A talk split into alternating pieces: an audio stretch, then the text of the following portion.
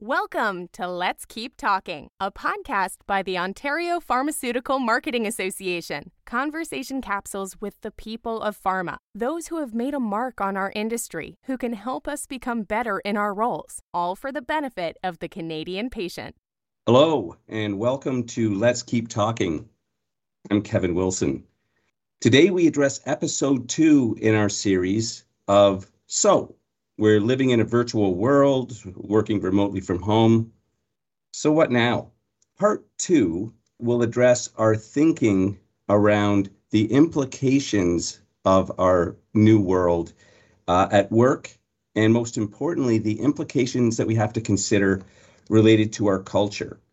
Now, building off the discussion from episode one, we explored the new norms and our ability to create an uber personalization of our working schedules and the way we worked and how we worked to uh, create some balance back into our life. I think Natalie shared with us that it doesn't matter when you get your work done in today's environment, just as as long as you get it done.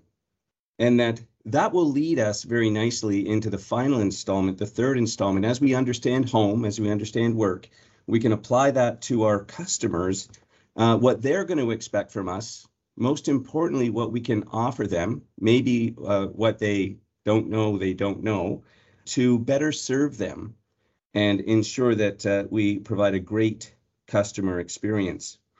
So we have back with us today Natalie Yeadon uh, to help us get through this. So welcome, Natalie. Thank you, Kevin. Very happy to be back. Thank you for inviting me. Yeah, so just as a reminder for our listeners, uh, Natalie is the co founder and CEO of Impetus Digital, uh, an award winning company that understands communication, most importantly, the dynamics of digital communication, and has developed award winning platforms designed with our pharmaceutical industry in mind. So just, just great to have you back. Great to have you back. From episode one, Natalie, one of the big takeaways was the idea of digital translation to digital transformation. And uh, you know what I took away from that was in March and April of 2020, as I sit at home and I'm competing with my kids, and they're on broadband playing World of Warcraft, and I'm in an important meeting, like looking like Max Headroom. You know, hopefully the listeners will will recognize that reference. That we've worked through all that now, and that we've got an opportunity to really take advantage of it. And I guess I guess my first question for you is looking at that, what are the biggest areas generally of, I'm going to call it the transformation? Yeah, absolutely. So, as I was alluding to, I think one of the first things that we have done is we said, oh my goodness, how am I going to start communicating to my teams? You know, I think it's really different when you start talking about people who have genuinely been very fairly virtual already, and that's a lot of times sales teams, right? So sales leaders are oftentimes very used to dealing with people remotely. Uh, you know, especially if you're located in Toronto and you happen to have a t- you know team members that might be you know stretched in another province and potentially even globally, right? So there's people that have already been doing this. But now suddenly you're talking about head office people, people who might be, for example, in marketing, market access, medical affairs, we're used to doing IRL, in real life meetings. And suddenly you're thrown against the wall and going, what are we going to do? And how do I do my work? As I already mentioned in, in episode one, is we were used to utilizing tools in meeting rooms. So they were already having, you know, something on a screen, but you were oftentimes had writing tools. So on the walls, uh, whiteboards, those sorts of things. And now suddenly those are gone. So what we had now moved is into this synchronous virtual or a live virtual opportunity. But when we talked about digital translation, we were giving people in, you know, the leaders or the teams who are, you know, people who are running these meetings an opportunity to now take these virtually. So if we've been running meetings all day long, so I know that we are all used to this, especially in pharma, you're going from meeting room to meeting room to meeting room and reading room and then you're hoping at the end of the day that you might be able to catch up on email or on the actual work that you're supposed to do. so your day gets extended beyond the eight hour day because now you're working into the evening, you're trying to squeeze things in between meetings. So what we've really done is we've just now virtualized the meetings that we were already running. Now, that's actually a good thing. Um, we have now been able to produce opportunities where you can do online whiteboarding. You can actually do breakouts. You can actually do other sorts of things that people weren't normally able to do. So there's there were some really good things with it. However, we realized that there was a lot of what we call Zoom fatigue. We are now asking people to leverage parts of their brains that we are not used to doing. So when we're meeting people in real life, we're not using certain components of our brain because there's sort of a whole body experience. And we also have these natural energy dissipation opportunities that we don't get if we're back to back to back to back Zoom meetings or team meetings or Google Meets or various mm-hmm. other platforms that are available that are live virtual. And so what happens is, or what has been happening in this past year, 20 months, whatever you want to say, is people have gotten very fatigued. Um, they haven't had the breathers that they need. And so we now have an opportunity, Kevin, to do digital transformation, taking away the opportunity of needing these immediate synchronous virtual live having people immediately respond to you type of thing to giving people time to ruminate process and to leverage what we call asynchronous virtual collaboration tools or anytime collaboration so being able to provide people with these tools in online platforms that are secure that are password protected encrypted that you can log in that only certain people are available uh, or can access and you can go in there with your teams and be able to collaborate. So they can be portals they can be various kinds of channels.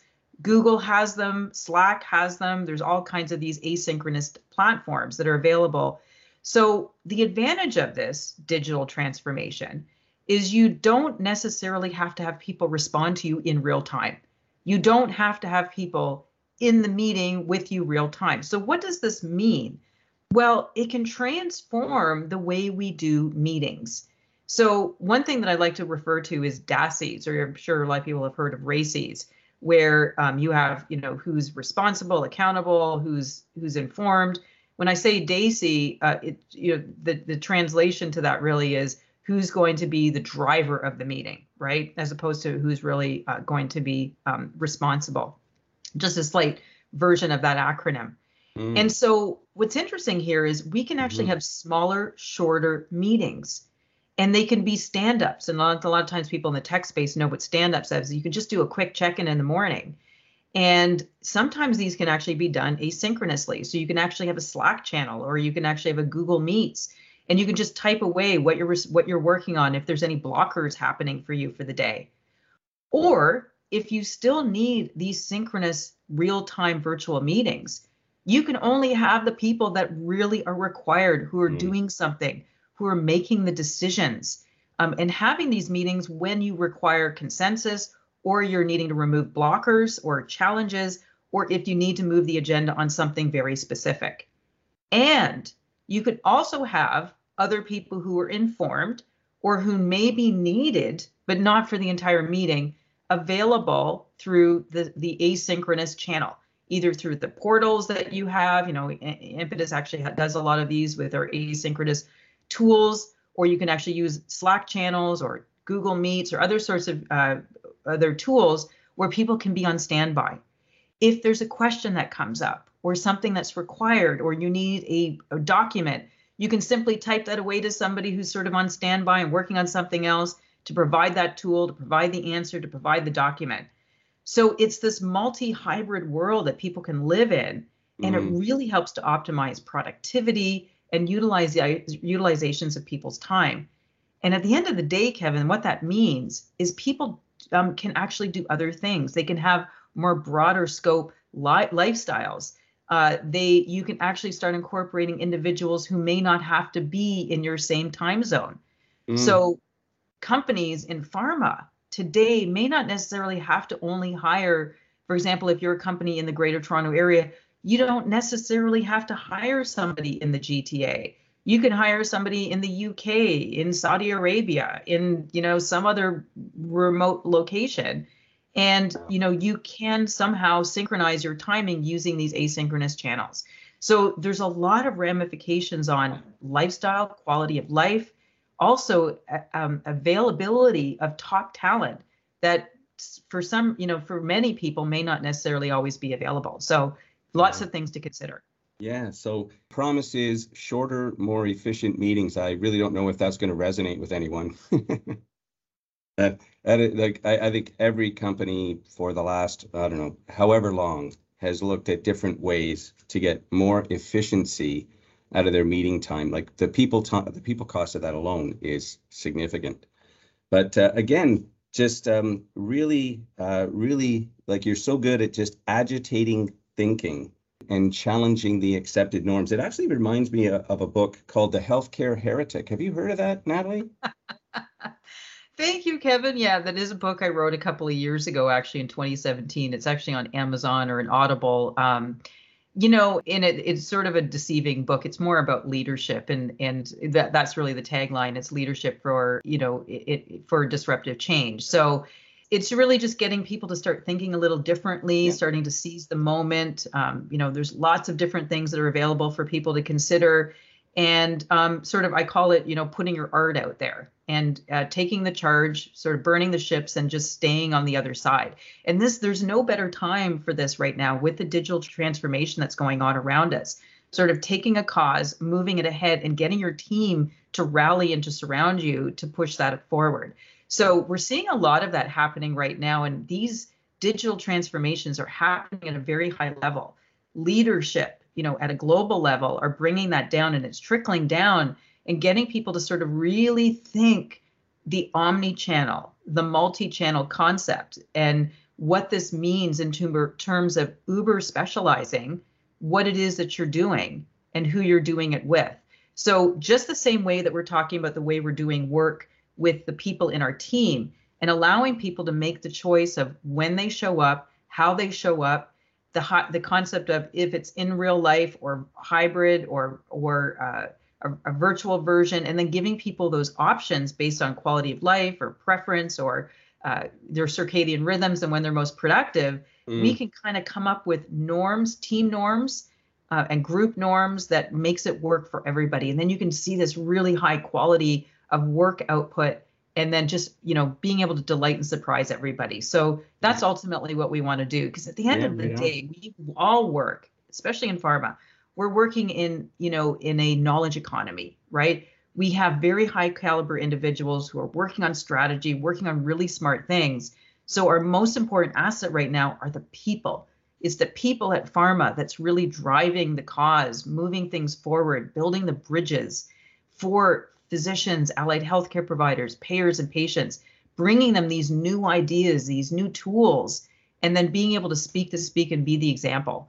So when we all think about that, the healthcare heretic is that we all are one or another, especially in this time, is sort of taking that charge, pulling your movement, and bringing the people along in your, your little department or in your area or in your uh, in your group with your customers as well. Yeah, so a lot you this is that uh, the healthcare heretic, you know, was provocational, uh, forced me to look at uh, not only what I was doing, but why I was doing it. And, you know, the, the idea of the norms and just the way we always did it. So I think it's a great uh, read, maybe over the holidays, uh, you know, you know, people will get to it. I don't know when this is going to air, probably after, but it's worth getting. It's worth sitting by a fire, having a drink, maybe some rum, uh, and just uh, this for because it did create some good positive task tension in me to examine the different ways, and it, it feeds right into the topic we're addressing. And it's just sort of why are we doing the things we do or thinking the way we think when there's an opportunity in front of us? So, Natalie, let me arc from all the conversation about the tools and what the opportunities are, but let's arc that into our cultures at work.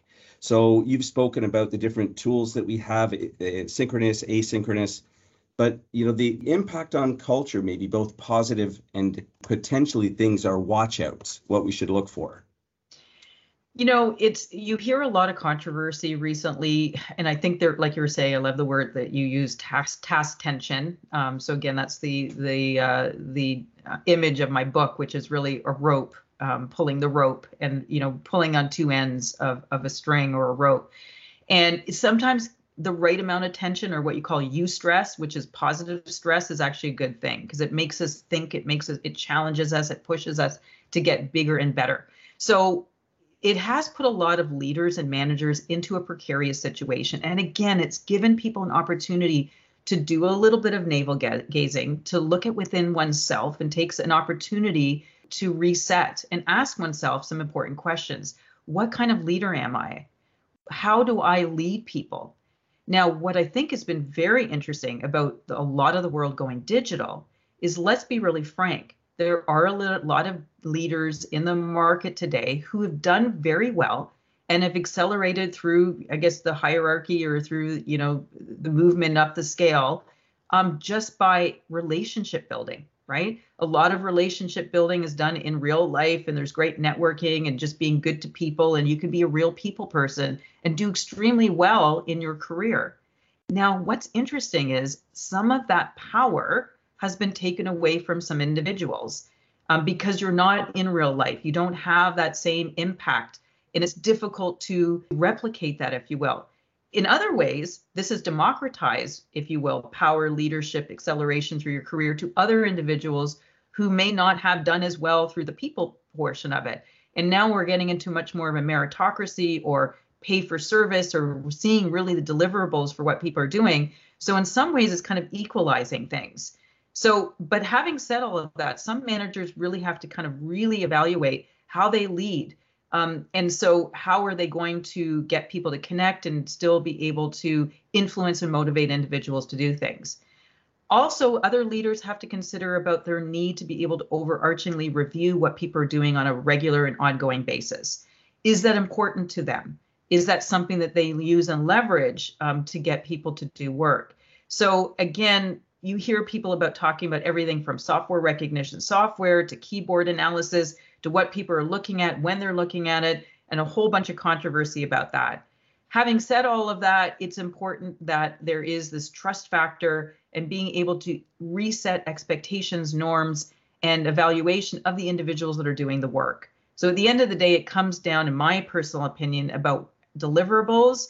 And now that we're sort of in this white collar economy and we have to be able to learn to trust individuals based on deliverables. So it's a new assessment of key, key performance indicators metrics of success and also really thinking about our own styles of strategy and strategies around leadership. How are we leading? How are we motivating?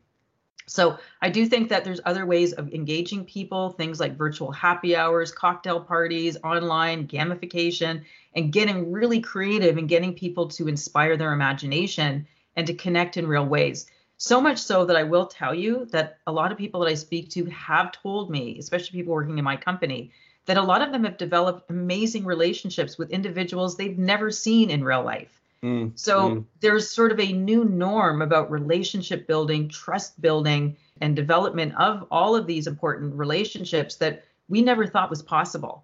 So um, I think it's kind of turned a lot of things upside down and on its head, and getting a lot of leaders, managers, and employees to rethink where they fit, what it means to them, how do they work with their colleagues, and also self motivate and motivate others.